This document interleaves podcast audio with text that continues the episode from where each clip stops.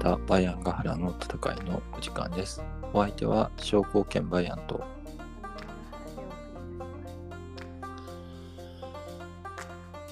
もうすぐあれですね、こう、ゴールデンカムイが終わっちゃうっていう。です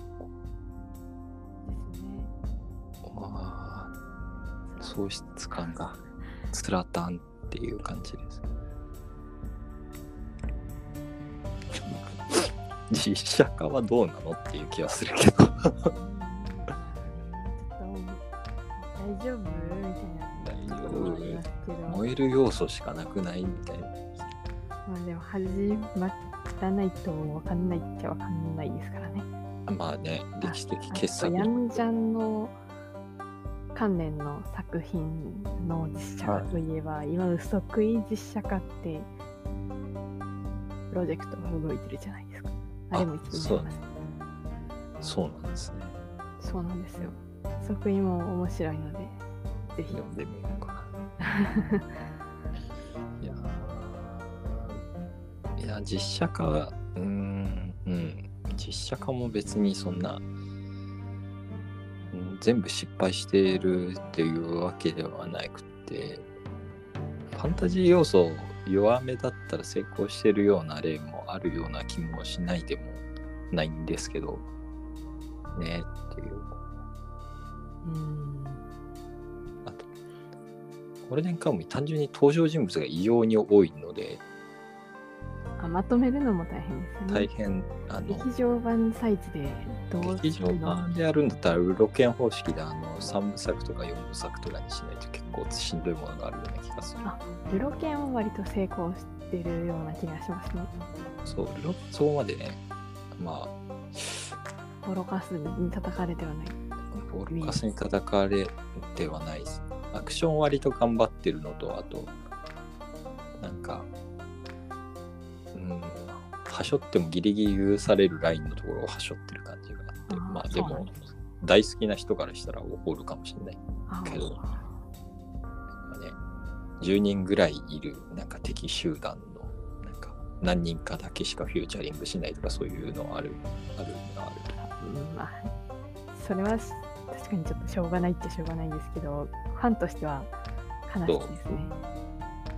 俺の好きな誰々が全然出てこなくてなんか背景の端っこの方で戦って死んでるみたいな。なくはないんだろうけどっていう。あーでも私が実際に世代じゃないから、全然知らないからっていうのもあ成功してるように見えるっていうだけなのかもしれないですね。まあ思い入れがね 思い入れの問題ですよねっていうゴールデンカムイはあのアイヌの美少女アシリパっていうもうなんかツイートの短文で地雷を踏んでるんでちょっとやばいなと思ってますよね。ああれあれはあのよくねーなかなかアシリパさんはだいぶ気を使って書かれてる感じがそうなんですよね。そんな美少女っていうなんかさ簡単な言葉で表してほしくないなみたいなね。そ んな色眼鏡でアシリパさんを見るんじゃないよみたいな気分になってしまいますよね。あのなんか確かにそういうところはすごい気を使って書かれているんだけどなんかなんていうんですかね。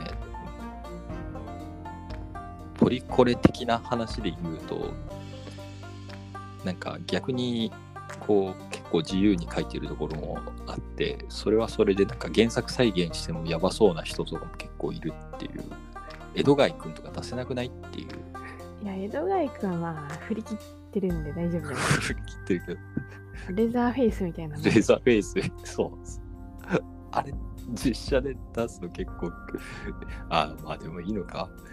出せなくはね、PG12 とかにすればいいのかっていう。もっとあのとかの方がやばいな気がします。ああ、セクシャルなうん部分の方がやばいかっていうか、ガチの動物虐待だもんな、ある意味と。とかね。でもあれをあれがもう本体なんであれはあれしか出せない。そう、江戸貝くんはなんとか削ってみこともないような気もそうですするじゃないですか。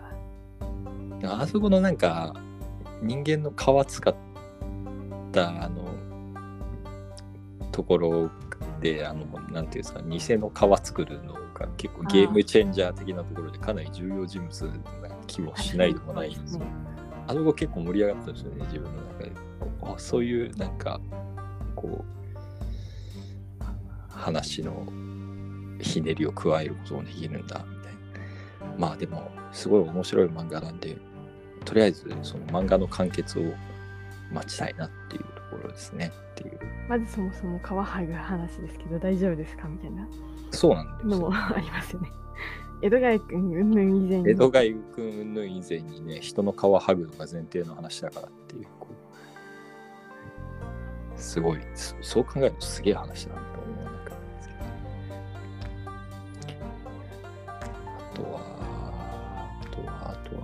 なんかそれ関連の話なんですけど。はい。それ関連じゃないですけど あの最近私はあの東京リベンジャーズを見たんですよ。はあ、アニメって。結構流行っとったイメージあった。そうなんですよ。今更見たんですけどあれめっちゃ面白くてですね。はうん。でもあのあれはなんていうんですか暴走族のあ。あ話なんですけど。登場人物がちなみに中学生とかなんですよ。あそうなんです15とか。でね、あ。まあでも、すごいって思いましたね。ヤンキーものとかって、なんていうか、フィクションとしては消費できるっていうか、こう、ね、で、面白すすごい面白かったんですよ。面白そうではあるっていうか、なんかめっちゃ流行ってんな。そうなんです。中学生はちょっとやばいんじゃないかなとかちょっと思ったんですけどよくよく考えてみれば母用格とかもねあのまあ、類人15とかだったような気がするんで、えっと、母用水は13ですからね。まあね、じゃあまああるかそういうこともと思いました元服とかの年齢だと考えればいいんだっていう、そう。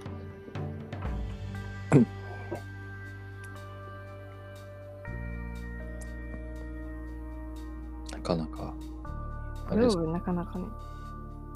戦闘民族かみたいな。サイヤ人。なんか全便も早かったような気がするんですけど、ああれはい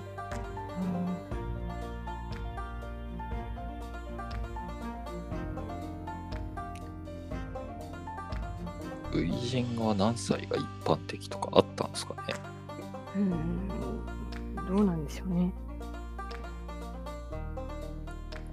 基本的に遊牧民の人たちとか早そうですよね。まあ、馬にはずっと乗ってるから、ちょっと武器持たせればもう美人ですもんね。そうでもないですか。まあ確かにそうです兵がいるかな。なんか昔なんか遊牧民生活にドキュメンタリーみたいなのなんか見たことあったんですけどめっちゃちっちゃい時から乗るですもんね馬いいですよね。馬乗ってみたい。鳴らすのがすごいなっていう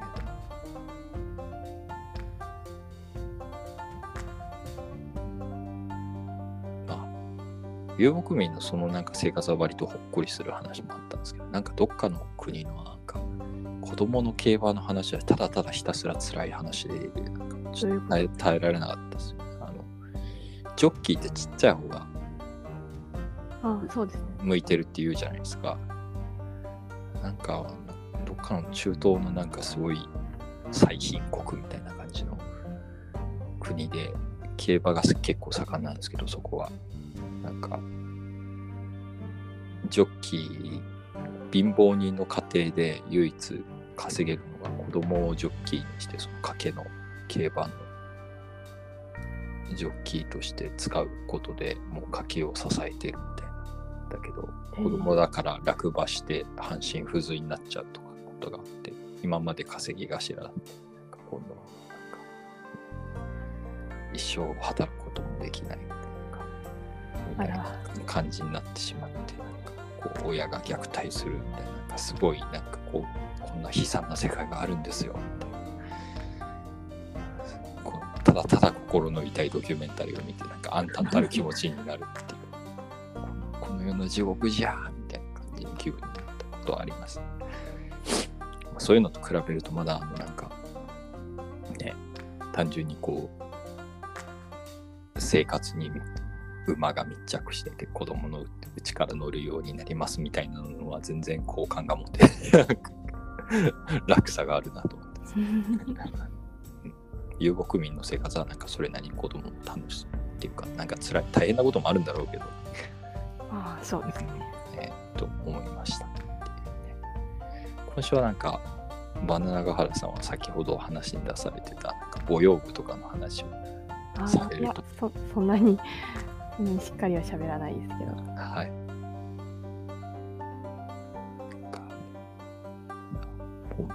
本編というか、はい。うんじゃあ、どんな感じ？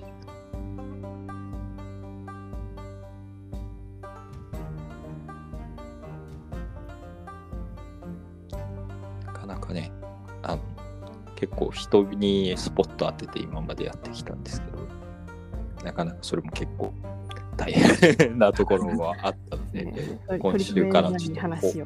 ふわっとしてもいいかなっていうところで、今週はちょっとふわふわり目でちょっと行こうかなっていうところなんですけど、うん、あの母用部っていうか、はい。あの母用校の息子の話、はい世代の話なんですけど、はい。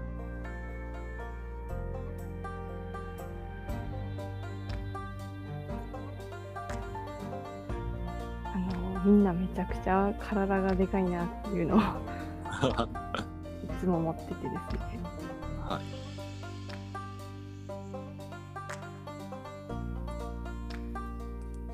今全員でっかいんですけど、はい。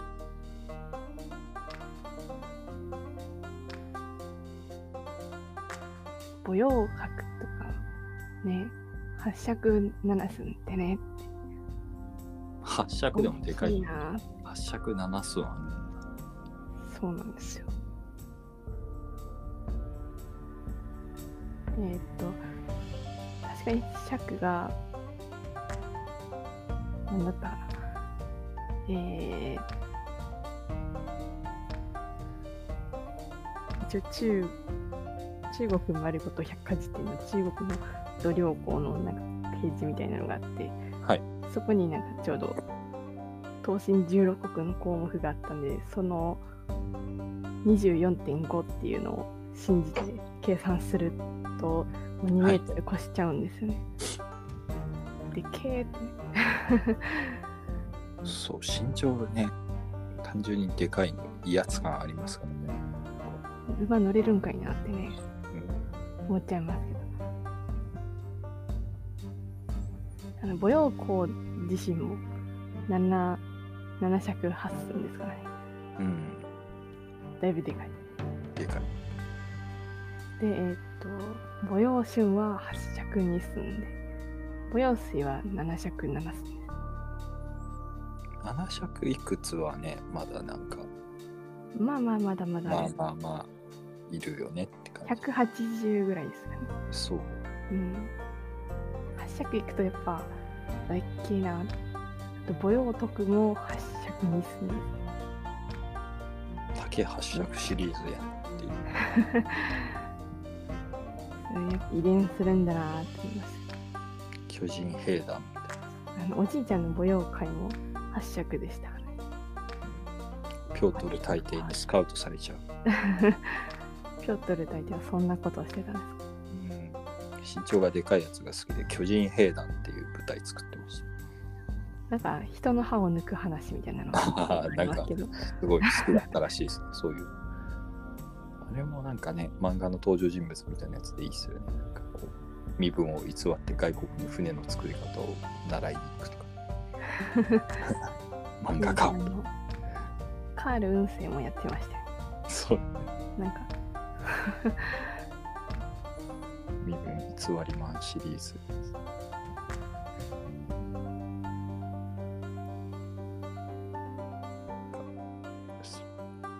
でかいですね。母用部。さすがに竜陽とかの旧尺には負けますけど、あれはね、竜よ。竜よ。クソ、竜クソデカミンで。九尺って。はい、九尺。旧尺3センチ、九尺だと何センチ8尺様を超えてる。あーやば、やば、妖怪じゃん。はい、になれるよって。目開けしっていう。眉毛は白いよ。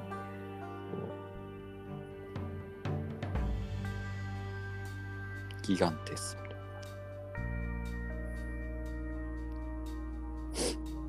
なんか身長って面白いから結構調べたりするんですけど、はい。何？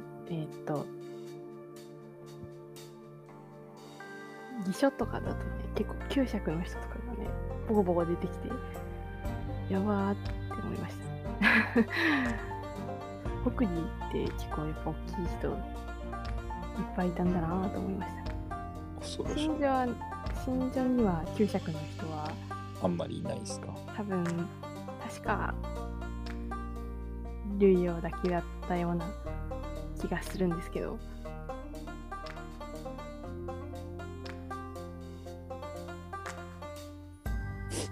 やっぱ北の人はでかいんだなと思いましたね。母用部って、ま東の方です。あ、なんか、あれですよね。確か色白いんですよね。あー、うん、なんか言い言いますね。白族とか言う言いますね。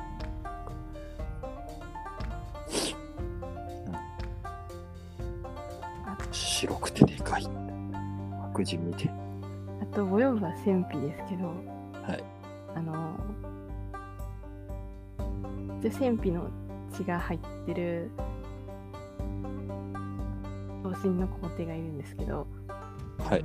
あの戦費のヒゲって言われてるんで、こう結構パツキンの可能性とかもね、あるんで、色白ででかくてパツキンってね、スーパーサイヤ人。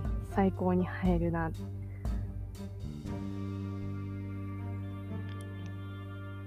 た目的にはかっこいいやつなんですよ。いいですよね。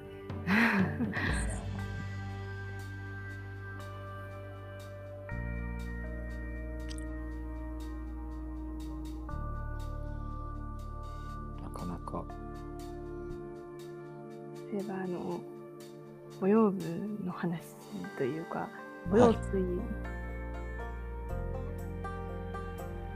って結構立ちみじんが早かったっていう話したんですけど、はい。まあちょっとお父さんにも可愛がられたんだろうなっていうあのでも後を継いだのは母用春じゃないですか。うん、そうですね。でも母用春は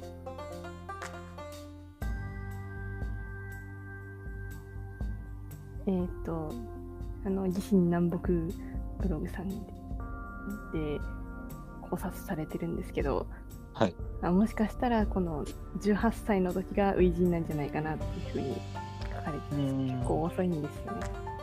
うん。で母用水と母用春ってあんまり仲が良くないじゃないですか。まあそういうのもあったのかなって思いますよね。確かに。でもひどい話ですよね、歯のね。お前歯が折れてるから名前を変えろよってね。ひどいな。あの、欠けてることって結構嫌がるところあるじゃないですか。中国のあ方々。あ、そうですよね。まあ、それをわざわざ名前にするのも、なんか、そこ意地は悪いなって思ったりしますね。なんか欠損していることをだダメっていうかなんかこう、そうする文化って割と普遍的なんですかね。なんか、そうなんですかね。なんかローマ皇帝とかもなれないみたいな話あったっすよね。はあ、そうなんですか？体の一部がないとなれないえー、知らなかった。鼻削られた人とかいました？ね。えーっと、それは即位前ってことですか？即位して、したけど、クーデターで倒された時に、鼻をそかれて、もう二度と復位できないようにするされたんですけど、その人はなんかもう一回、逆にもう一回クーデターを成功させて、黄金の花をつけて即位したっていうすごい。人がいました、確か。えー、すごいですね。黄金の花どうやってつけるんですか？紐。どうなんですかねそう、付け方がわかんないですよね。紐なのかな？紐で顔の後ろに縛るか。怖いこと考えちゃうとあれですけどね。あのそう、顔に刺す。あのコンセントみたいにふ刺すとか。銀歯 とかはあれどうやってついてるんですか？今あ、でもブリッジしてるんじゃないですか。今とあ似てるそうなんじゃないかなと思うんですけど。金歯も銀歯もついてるんです。うわでもワシントンは差し込み式の歯だったっていう言ってる話じゃああ歯歯茎の穴に差し込むんですか？るそうえー、それは痛そうですね。痛そうだなと思す今日ちょうどあのおせんべいで口から血を流してしまって、あ痛そうそう、辛か辛くもなかったですけど、ちょっとびっくりしちゃったんで。口の中が痛い話題に敏感に反応してしま痛そう今ちょっと戦費の画像とかを今つらつらと眺めてたんですけどこの人たちってなんかあれですねトサカみたいな飾りとかう。雇用っていう、あれですか？はいとなんかフフードみたいなのかぶってなんか戦っててなんかちょっと面白いなとどういう形状なんだろう実際。は でもああいうのってなんかよくわからない。ですよね。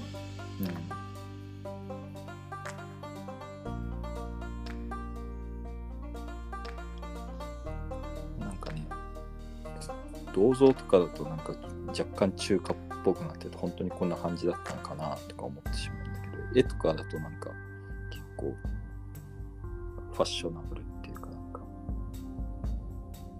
もっと軽装でまあ狩りの様子だからとかかななのかもしれないけど軽装でなんかこうそうなんだ頭にトサカみたいなのつけててなんかかっこかっこいいファッショナブルやなって思ってしまう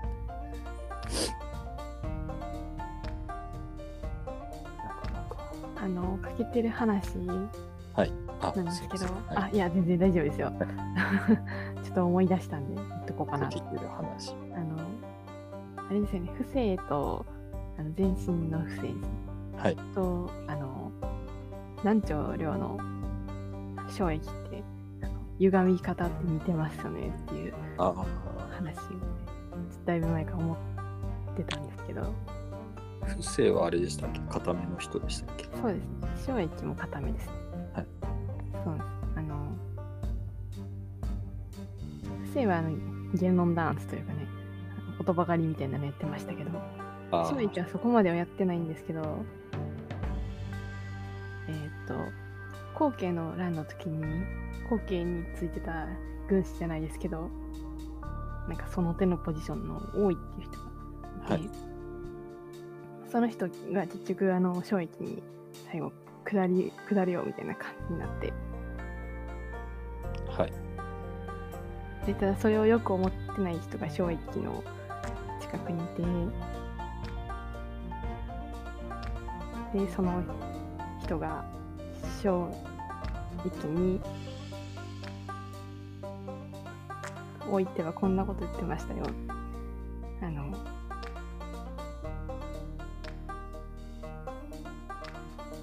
衝動の後部ですらあんな感じだったのにましてや固めのお前がみたいなのをね言ってたよみたいなね。いうふうに告げ口して、まあ、嘘なんですけど、はいうん。で、それで、大井は、まあちょっと残酷な方法で殺されましたよっていうお話なんですけど、衝撃って別にそんなになんか残虐なわけじゃないんですよね。うん。地雷だった。イメージがすごい強くないですか？うん えーっと、あの、めっちゃいっぱい燃やした人ですね。ああの有名な話で言うと。まあ、こんだけ本読んでもこのざまだよって、めっちゃ燃やした人なんですけど。あの、人中でもね、あれは、何でしたっけ？液境、液境だったかロースだったかちょっと忘れちゃったんですけど、なんか講義をしたりして、文化人みたいな面をしてるんですけど、面っていうかまああの、肖像を画もしてるんですけど、肖像画も本読んでますね。そうそうなんです。何の何の講義でしたっけ？老子？よし。うーん、老子ですね。老子か。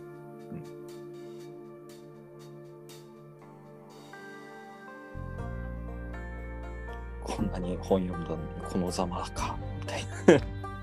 文あれです文武両道ではあったんですよ。うん。文も結構極めてたんですけど、結局このざまだよ。うん、初版刊を読めど、なおきょ、こんにちはり。とあの、嫁というか、あの、奥さんが、片目をずっとなんか嘲笑ってきてたので、これもすごいなと思うんですけどね。ずっといじってた。うん、そう、ずっといじってくるから、なんか死んだ後で、ポロカスに書く小説を書いたとかね。奥さんが死んだ後にね。うん。まあ、そこはあの女に手を挙げないみたいなあ雰囲気はあるのかなと思ったりもするんですけど、あのやっぱ固めのことをちょっと言われると、瞬間違和感式になるのは、そういう社会問題なのかなみたいなね、ちょっと思ったりしました。あ、なんか、たまたま今日なんかでタイムラインに流れてきた話だったっすね。なんか、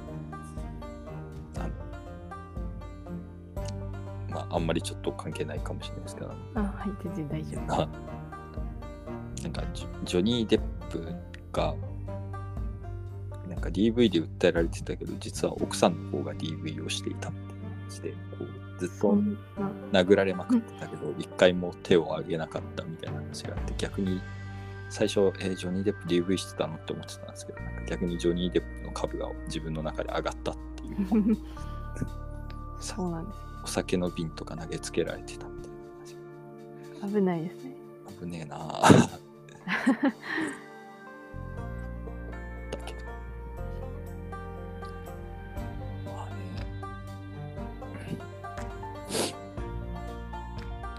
あれですね。なんかいろんな本読む人いるけど老子っていうのなんかちょっと珍しいですよね。あれの人としては。なんか皇帝とかとしては。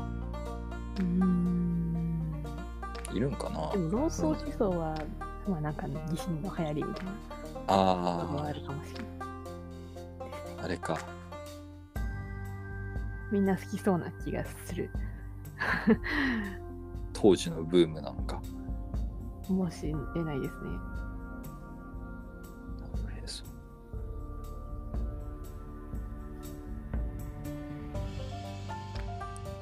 そう、あの、ちょうどの幸運はっていうふうにはい。言ってたんですけど、その幸運ってあの、ちょうどなんですよね。あの、人目がね。でこれでこれだけ結婚したってことは、あの、そういえば全身にも旅行がいたじゃない。ってのを思い出しますよね。あの不正の時代はね、いなくて、えーっと、オウムが見つけてきたよっていう風になってたんですけど、はいあのもし不正さんの時代にね、あ、こいつちょうどっすよってね、のこのこ出てきたらね、やばかったんじゃないかな、みたいなの思ったりしますよね。命はなかったのではないかみたいなね。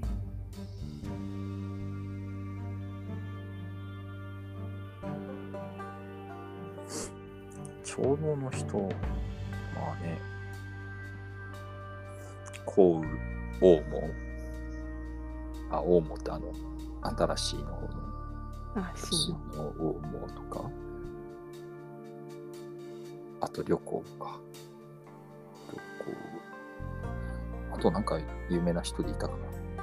うーん、私はあんまり。こ 他のあんまりいないイメージある。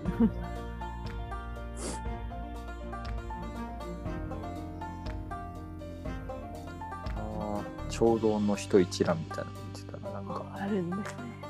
シュオンの子供とかにそういう人がいたとかなんか南東南東のあのリークとかももちょうどだしちょちょちょうどちょうど感ないなあんまり リーク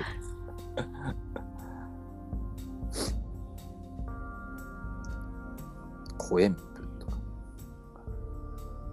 聞いたことはあるけどどういう人がいるかあんまり分かってない。名前はなんか聞いたことあるから、ちょっと有名な人なんだろうな、みたいな。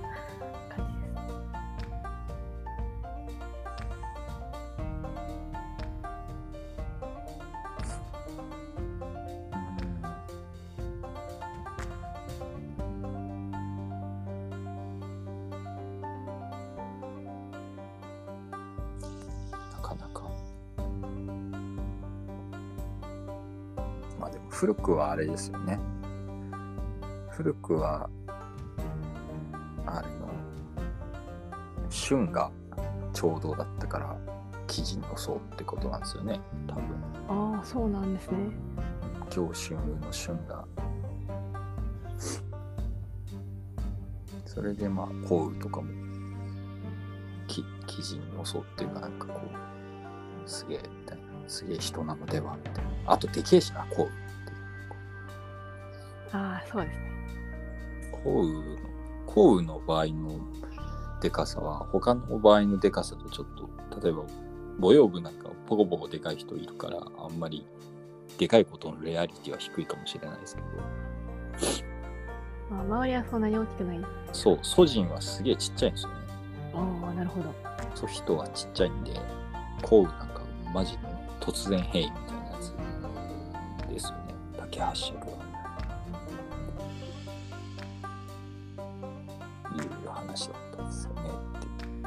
発色日数の加工。大きいですね。188センチ。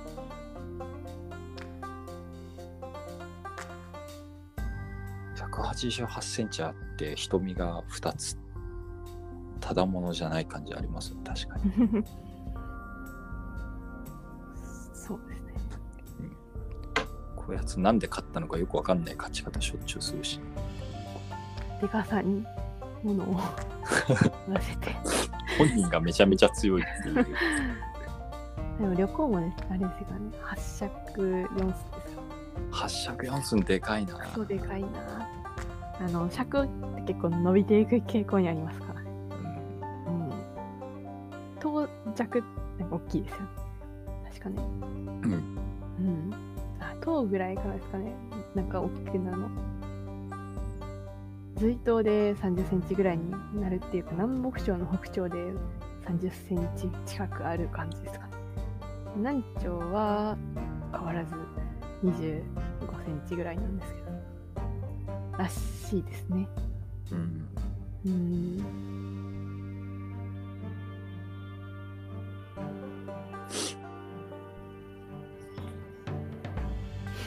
あでも、でかさは正直インフレしてますよね。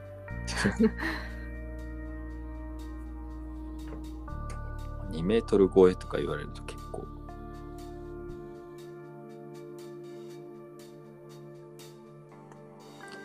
想像もつかないですよね。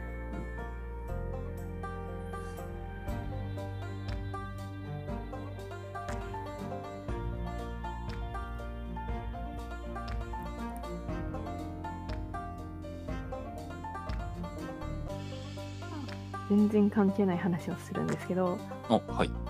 あの、あ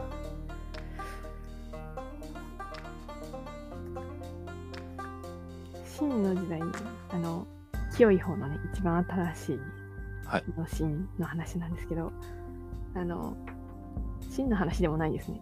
うん。まあでも、秦朝の時代に、はい。な自分の宦官の話を するんですけど。はい、すごい急に話が変わるんですけど、はい、自分の一物を切り取ってなんか質屋にこれで金を貸してくれみたいなね。なんかその前にちょっとなんか切れるような出来事があったんですけど、はい。うん、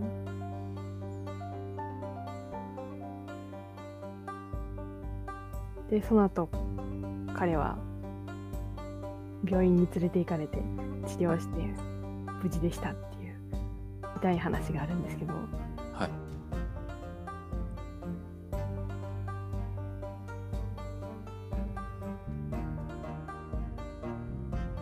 あの肝がんの作り方って結構複雑じゃないですか。ああ、なんかいろいろ決まりっていうかそうなんですね。でも無事でしたってあそんな雑な感じでも生きていられるんだなっていう気づきを得ましたね。あれですよね。いわゆる時給ってやつですよね。そうですね。自ら切り取るやつは。あの今までその細かい製法がいるっていうことしか知らなかったんで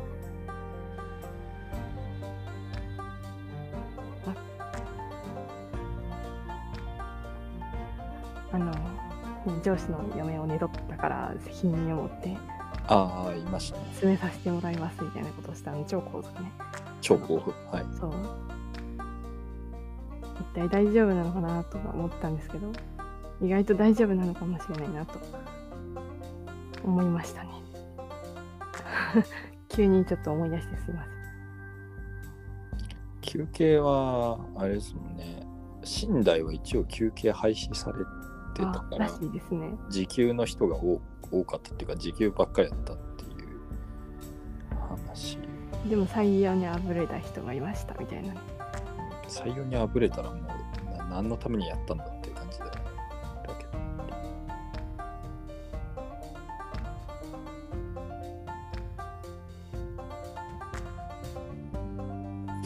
その宦官の技術って結構はい。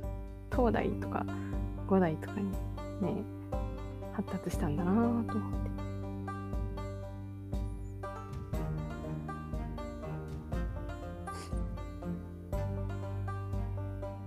なんだろう。民族構成的な部分が影響してるんですかね。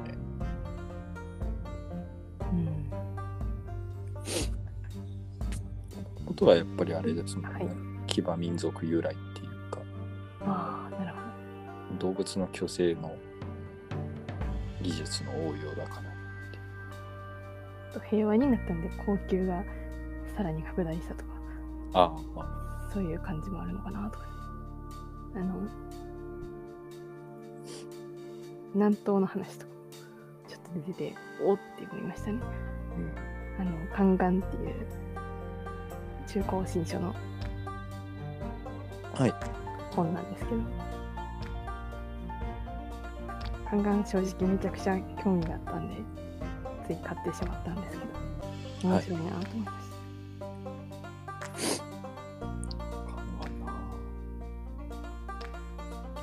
た、カンガン。犬飼うようになるのちょっと面白いなとか。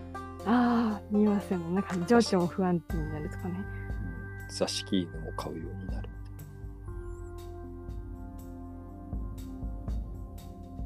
なんで犬なんでしょうね。生き物を可愛がりたくなるみたいな感じなんですかね。弱いものを可愛がるみたいな習性ができるみたいなねのは書いてあったんでそういうことかなみたいな。ね全員が全員同じようになるとは言えないですけどちょっと主体性がなくなるとか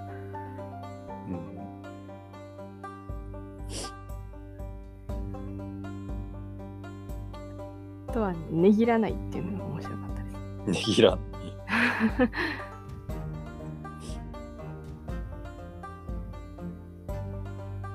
だから商人はハンガンが好きっていうふうに書いてありました。まあ、こういうのを見るとなんかよく出てくる悪辣なカンガンって結局ななんか、うん、本当にそうかなって思ったりもしますね。まあ、悪目立ちした人しかあんまり歴史に残んないからですね。あ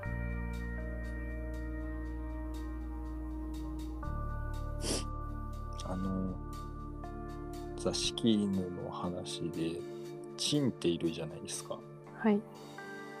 なんか、一説には、あの、宦官とかが愛玩してた犬が中国から朝鮮を経て日本に入ってきて逆に大陸はこういろんな犬種が入ってくるからあれが残ってないですけど原種が残ってないけど日本だと固定化してそのまんま育ってるから昔の中国で宦官とかが愛玩していた犬は今では逆に日本で見られるみたいなチンとして、そうなんですいうね。ような話が一回あったな何で読んだんだった結構犬好きなんでへえとかも可愛いですよね。そう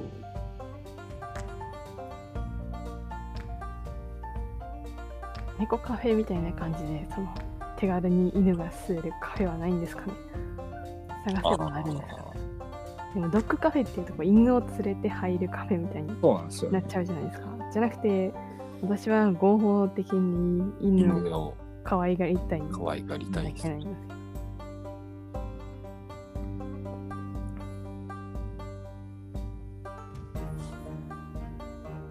よく脱走する近所の、うん、なんか雑種の犬。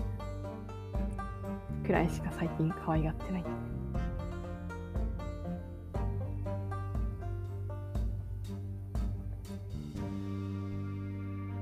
しぶりに犬が触りたいな。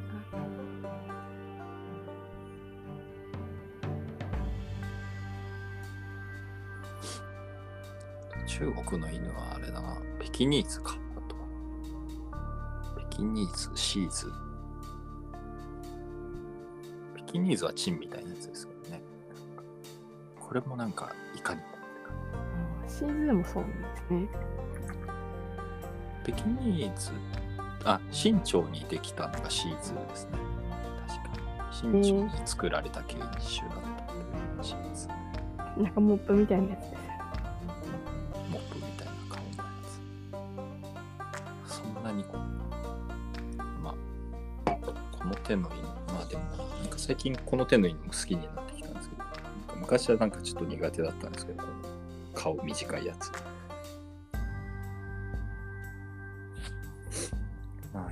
犬は大体可愛いよ。しずえさんってシーズーなんですかね？しずえさん。あの、えっと、動物の森のあ、ドブ森にいるんですね、そういうやつ。ドブ森なんですね、略し方ね。ドブ森。ドブ森、すごい略し方だよなす。すごい略し方で全然話変わりますがあのゴンギュラポっていうのがすげえ笑ってしまったんですよ。ゴンギュラポ？うんゴジラシンギュラポイントの略でゴンギュラポって言ってああ、そうなんですか。何それと思って。ゴゴンギュラポシシンギュラポイント。ゴジラシンギュラポイント。一回ぐらいなんか徐々に出てきてもね、不思議じゃない。ゴンギュラポって。えじゃあ、みたいな感じで 書いてあってもわかんないです。チン、チンはあれだ、食し、食の犬ですね。食犬。ああ、そうなんですね。へへえ。えあ、あすいません、なんか犬の話題になってちいやー、全然。カンガンも、カンガン、興味尽きないですけど、なかなか、なかなかな、ね、センシティブな 話ですよね。ロボアイとかあれはカンガンだっていう嘘って入っていたんですよね、確か。そうですね。バレるやん。すごいな。バレないもんなんですね。すごいな。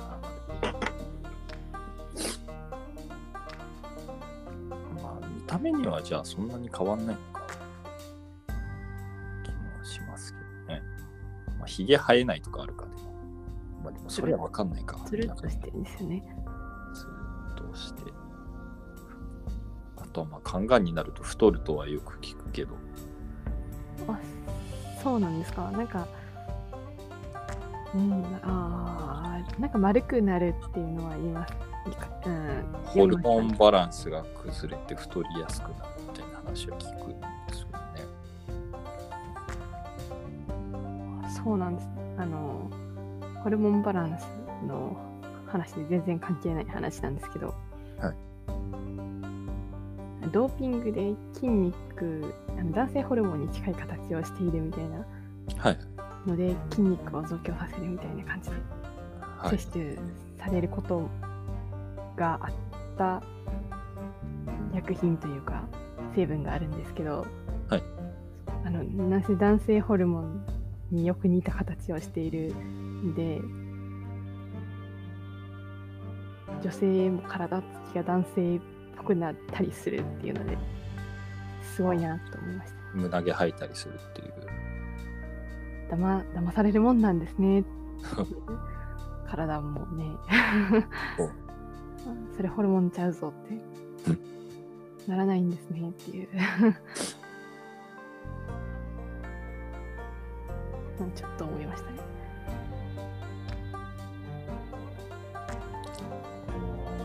強い宦官いないかなって思ってたら、やっぱり真のあの八化粧の人とか、やっぱり乗っ取るな。八化粧の創始者宦官なんですよ。化粧のそうああれあれですか？あのへー武術。か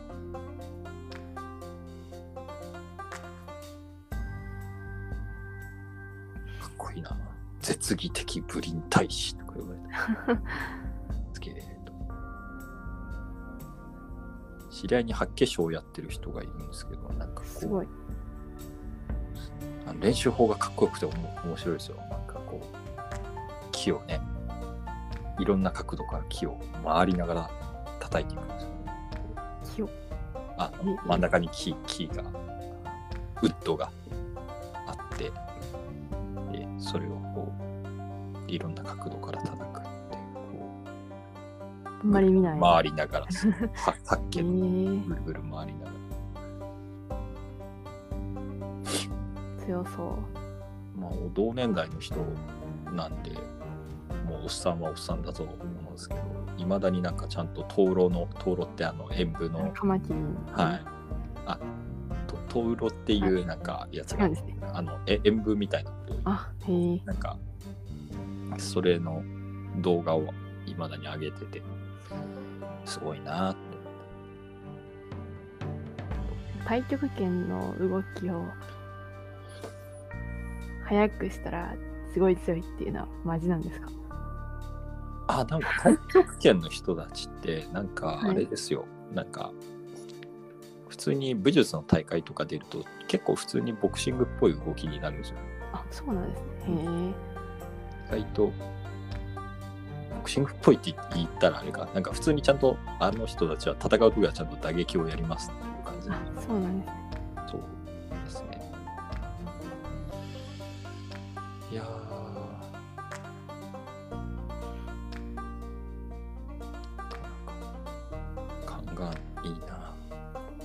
いいなとか言ったら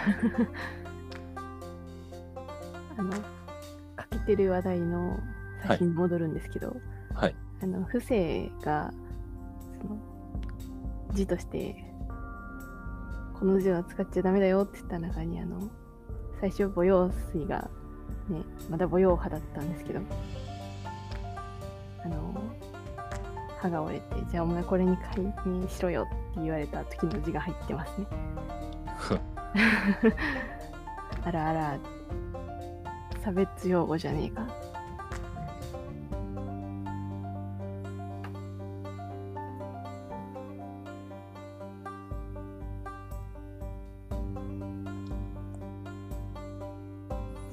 水にしてもらってよかったね。と思います。あの水じゃなくて左が水で右がなんて言うんですかね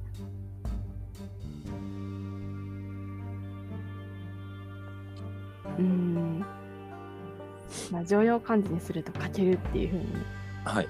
いう字になっちゃう漢字を当てられてたんですけど。はいうん。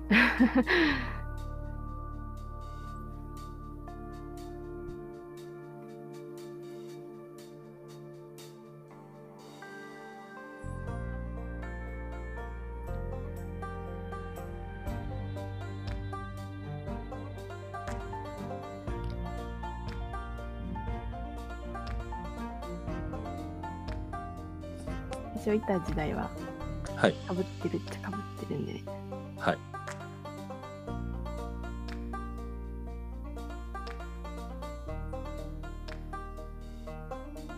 生さんは母用水のことを知ってたのかなとか、ちょっと思ったりしますね。そうですよね。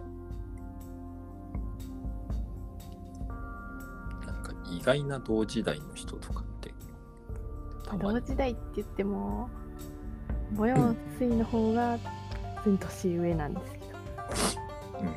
うん。うん。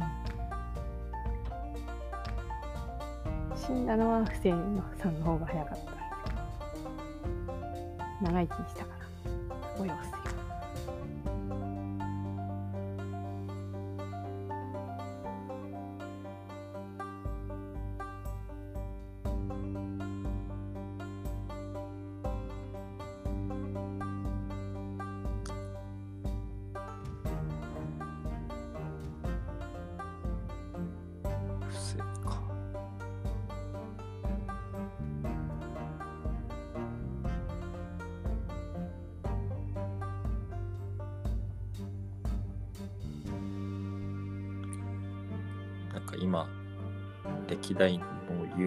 カンカンの人のリストを眺めてたら、あの、北魏異様に多いな。あそうなんですね。なんでだ？ろ なんでなんでしょうね。う。うんあそういえばあのいや宦官もなんかはい欠けてるとかそういう意味が。意味のある漢字を使われることをすごい嫌がったっていうああ、で、こすられるみたいなとか。嫌な気分になるからなんかちょっと違う切るじゃなくてサスを使うみたいなねうーん。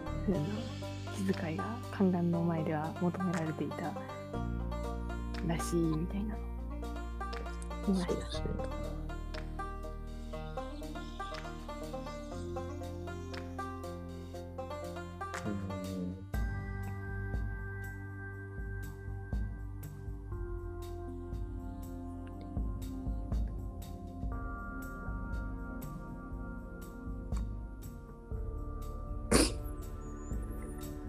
油断するとちょっとなんかあのゴールデンカムイの話をしてしまいそうです、そう うん、大型の話をしてしまいそう多かった。うん、かけてるかけてるって言ったらね、ちょっと思い出してしまいますよ。多かった。いいキャラですいいよ。キャラですね。ね、あいつだけこう本筋と関係ないライバルが設定されているところとか面白いな。ああのロシア人のスナイパーかな。ロシア人だっけあれ。あ、ズキンちゃんです。そうズキンちゃんと対決がかっこいいです。山猫は眠らない的なね。おお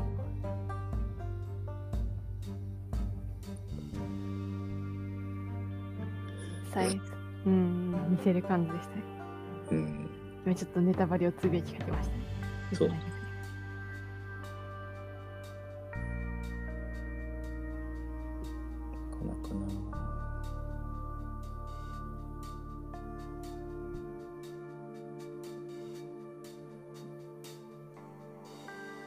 今週、ちょっとね、もうあと数日で終わってしまうって思うとね、はい。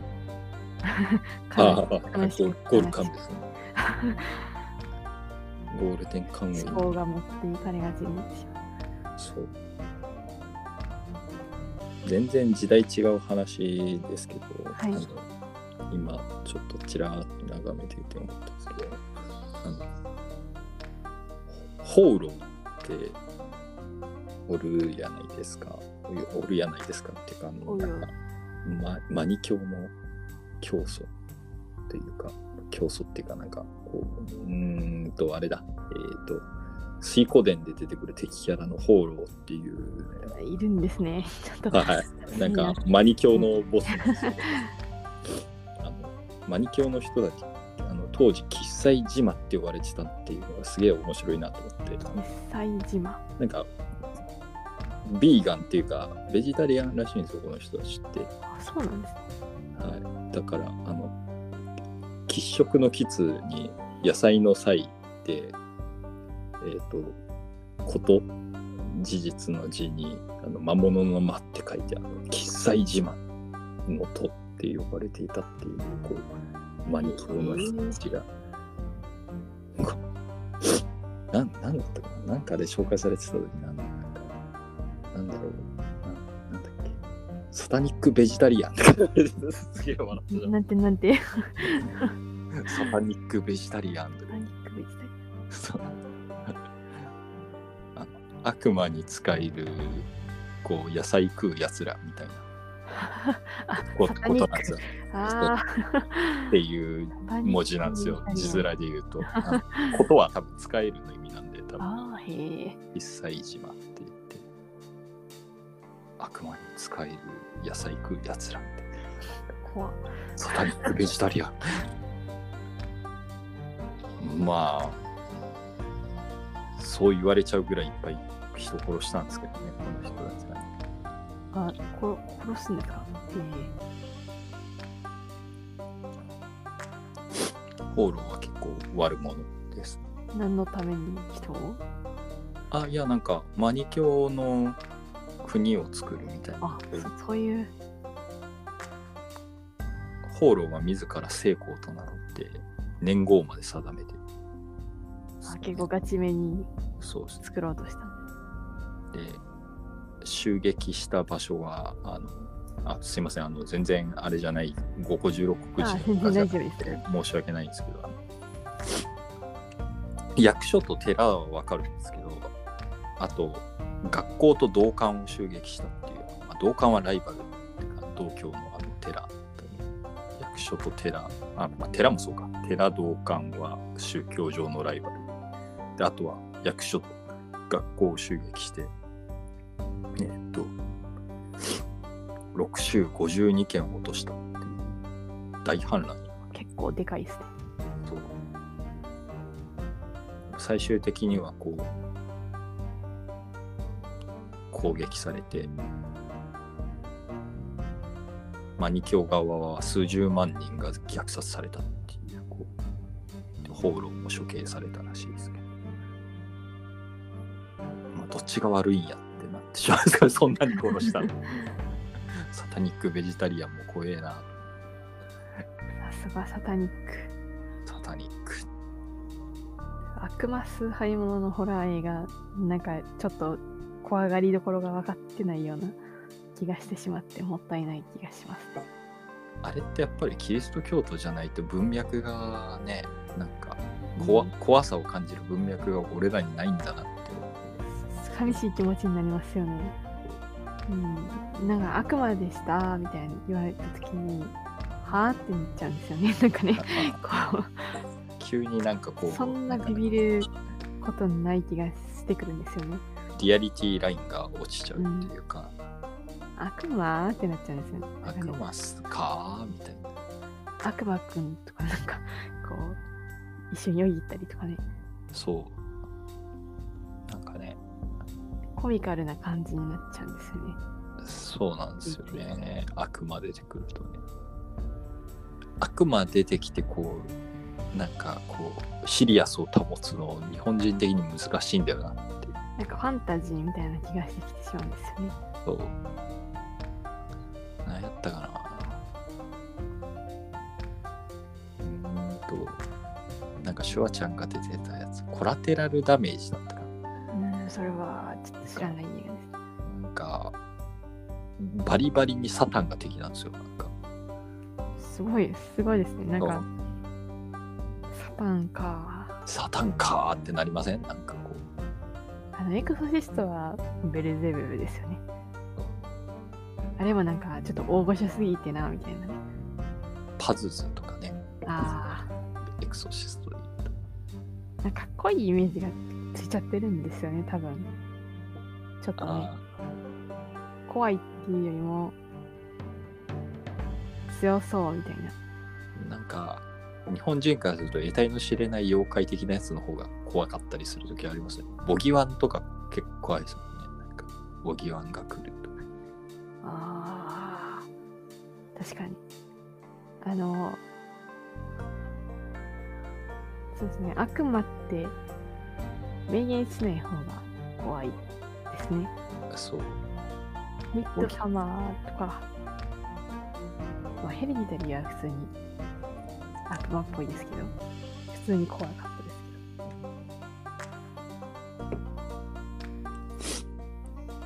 れかな？中国の人たちの怖がるラインとかって割とでも日本に近いんか。いやー、わからない。感覚的にはでもてか境地はそんな怖くないかなとか思ったりはしますけど。死体が動くは一応あるのか中国的には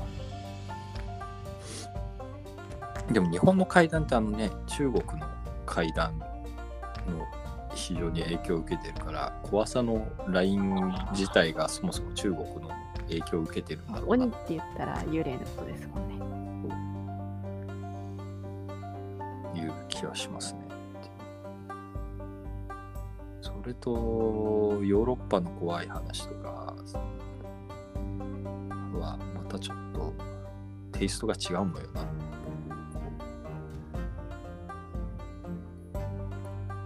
欧米ちょっとあんましっとりしてないですもんね怖さが。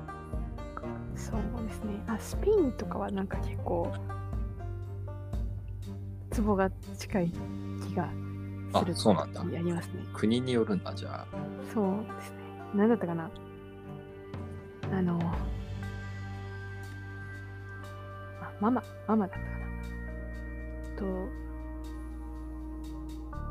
The Others はい。っていうタイトルだ多分監督が同じかなんかだったと思うんですけど、その辺とか面白いし、これはあの全然、ホラー、ホラーはホラーなんですけど、あの、生きてる人間が怖い系でも、エスターとかね、あ、エスター怖かったな。あれはすごくいいですよね。エスターすげえ嫌な映画っすよ。嫌な映画って言ったらあれだけど、面白いけどさっていう。あの歯がボロボロのが出てくるところがね、あれめっちゃ好きでしたね。怖いよ。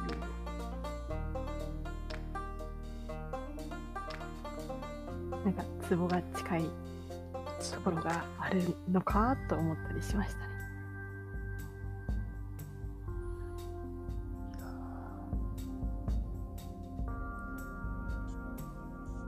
中国の。うーん。お国柄って結構あるんでしょうね。出ますよね。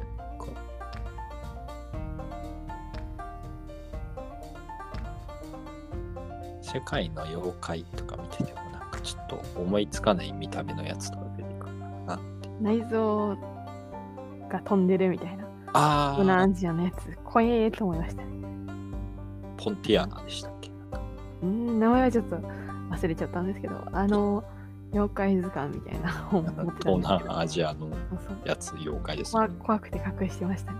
あれね、あれ、なんだっけ、田中良樹の総流伝で出てきましたよね。あそうなんですか。えー、キャラで出てくるんですけど、なんか、こう、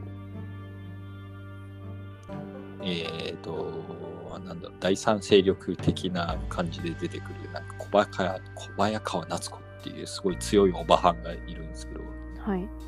そいつがこうポンティアナの内臓をそのまま掴んでブンブン振り回して倒すっていう。そんなパワーで。そう。絵的にやばいよみたいなことをみんなが言うっていうシーンが出てきて。まあでも、モザイクかけたら何かわかんなくなっちゃいますもんね。そう。ぼかして書くわけにもいかない。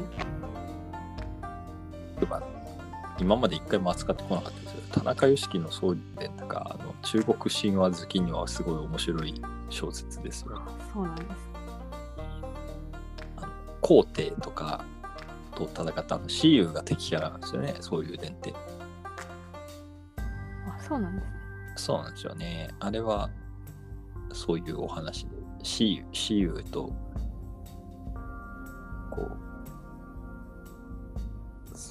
なんかシーユーがまだこう、現代世界にまだ影響を及ぼしていて、こう、こうなんか、視界竜王の生まれ変わりの主人公たちがなんかそれと戦うみたいな話。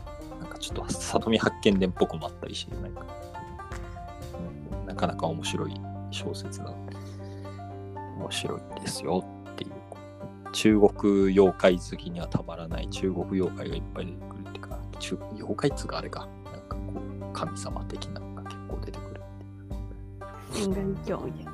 そうですね。仙外教。金皮とか強法とかですね。あそういえば仙外教のなんか化け物みたいなのってはい。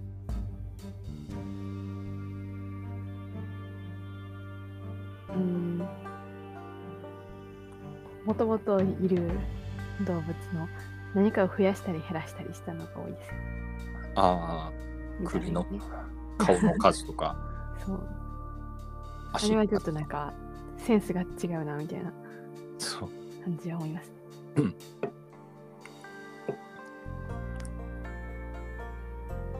あの、うーん。あでも日本の妖怪ってそんなに歴史は古くないんですかね。ああ、でもやっぱり結構中国影響でかいっすよね。日本の妖怪。うん、まあそうですね。江戸時代のすごい、なんかこう、絶対ブームだったでしょ、こいつらみたいな。謎の妖怪増えるそんなのがあるんです。うん、多分、アマビエなんかもその、あれですかね、ブーム。ブームの一環でした。とかそういう。ね、何時代だったかな。まあ、いっぱい出てくるっすけど。うん。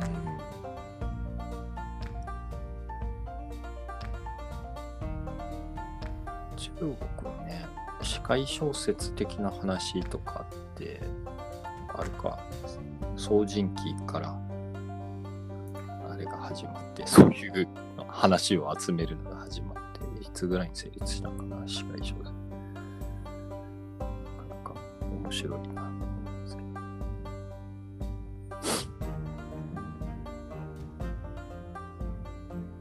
そういえば、話が全然戻るっていうか、なんかあれですか、はい。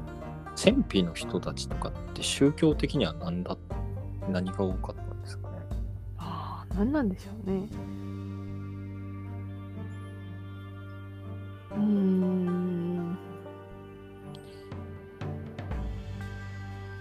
時代がね下ってあれとかってそれこそ女神族とかになると仏教とかだったりはするけどあんまり仏教に詳しそうな感じないですよね、最初の方とかはね。最初の方なんかね、うなんだろうアニミズム的なやつなのかな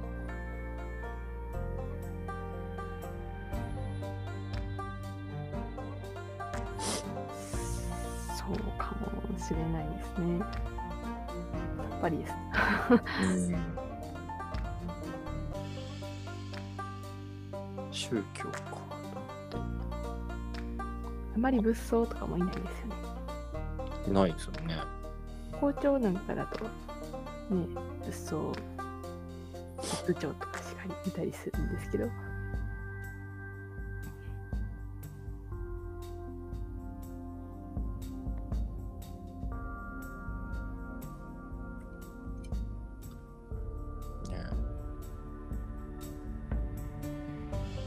なんか独自の何かなんですかね。あーまあ、戦費族はなんかウガンの種族に似るって書いてあってウガンの種族のところを読んでたらあの天や地とかあの太陽や月とか星とかを祀るみたいなこと書いてありますなんかあの、竹馬粒とかも最初そんな感じみたいな。うんで、戦費って結構そっちなのかなと。悪い精霊になんとか邪魔されないように呪文を唱えながら焼きますとかなんかそういう。すごい。えー、そんな。素朴な素朴な感じの宗教出てきちゃったなと思って。そういうかそっち系か。なるほど。ね。あの自分あのちょっと話してますけどあのマッサゲ隊っていう人たちのあの話好きで、あねマッサゲ大族。はい。あの太陽を信仰してるけど理由があのなんか恵みをもたらすからとかじゃなくて光線が早いからみたいなあ、そうなんですか。で光は馬より速いから光を崇めるみたいな意味で太陽を崇めるっていう話があってその発想はなかったわと思って。でも光確かに速いしな高速だもんな面白いです。面白だなと思ってあの、太陽光線といえばあれですよね。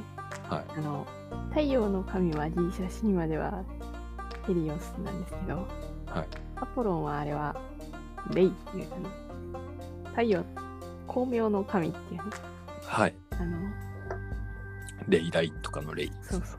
だったりとか、ラーは太陽のエジプト神話ですけど、はいえラーは太陽の神なんですけど、あの、アトン神って言ったじゃないですか。一時流行った。いや、今も人気ですよね。うん。あの、太陽から指出てるやつですね。ああれれもかわいいっすよね太陽光線の神なんですよ。なんかそういうの分けるの好きなのかな、人間はっていうの思いました。同じものを見るんでもどこにねあれを見出すかっていうところですよね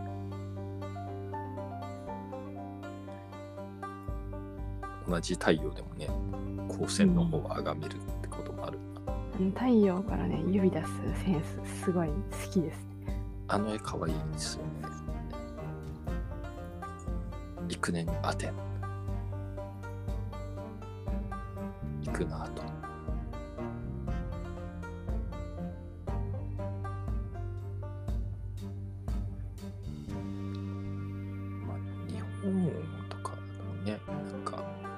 的な。建築林さはあんまりなかったでする。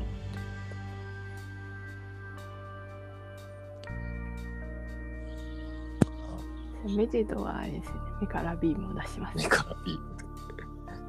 でエジプトはなんかねえ絵面の強さがずるいよなって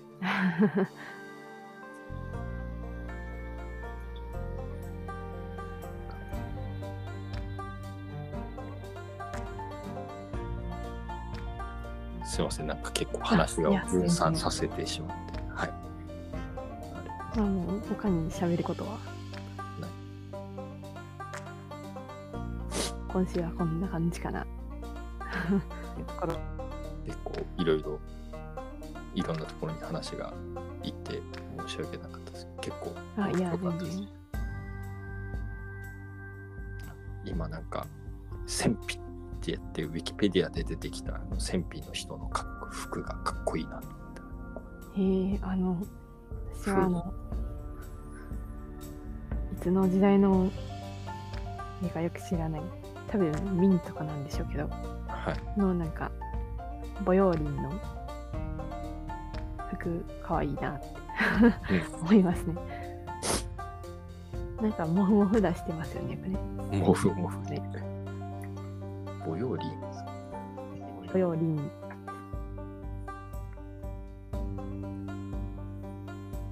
あの、バイズにああはい上がって。る探し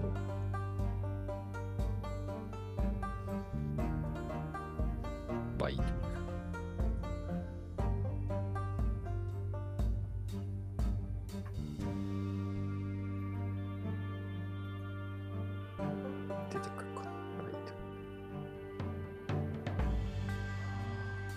くググれているまた後で見ておきま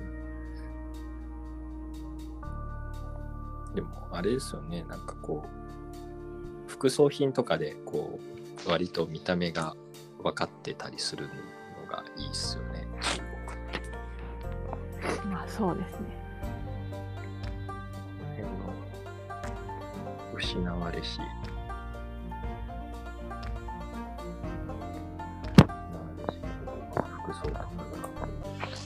代劇とかで通じて復活する楽しいな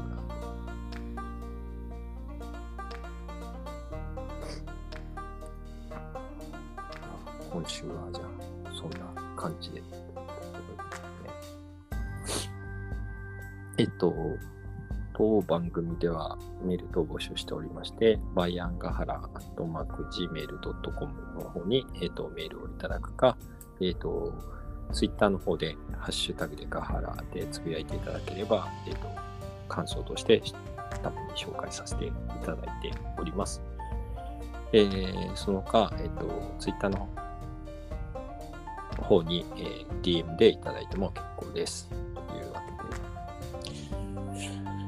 けで。来週なんですけど、ちょっと自分の仕事の都合で、えっと、ちょっと収録が困難な感じなので、えっと、来週はお休みさせていただくことを考えております。というわけでございます。うん来週以降、自分、ちょっと、どっち系をやろうか、西洋式をやろうか、中国式をやろうか、迷い中ですので、また決めたら、えっと、それでやっていこうと思います。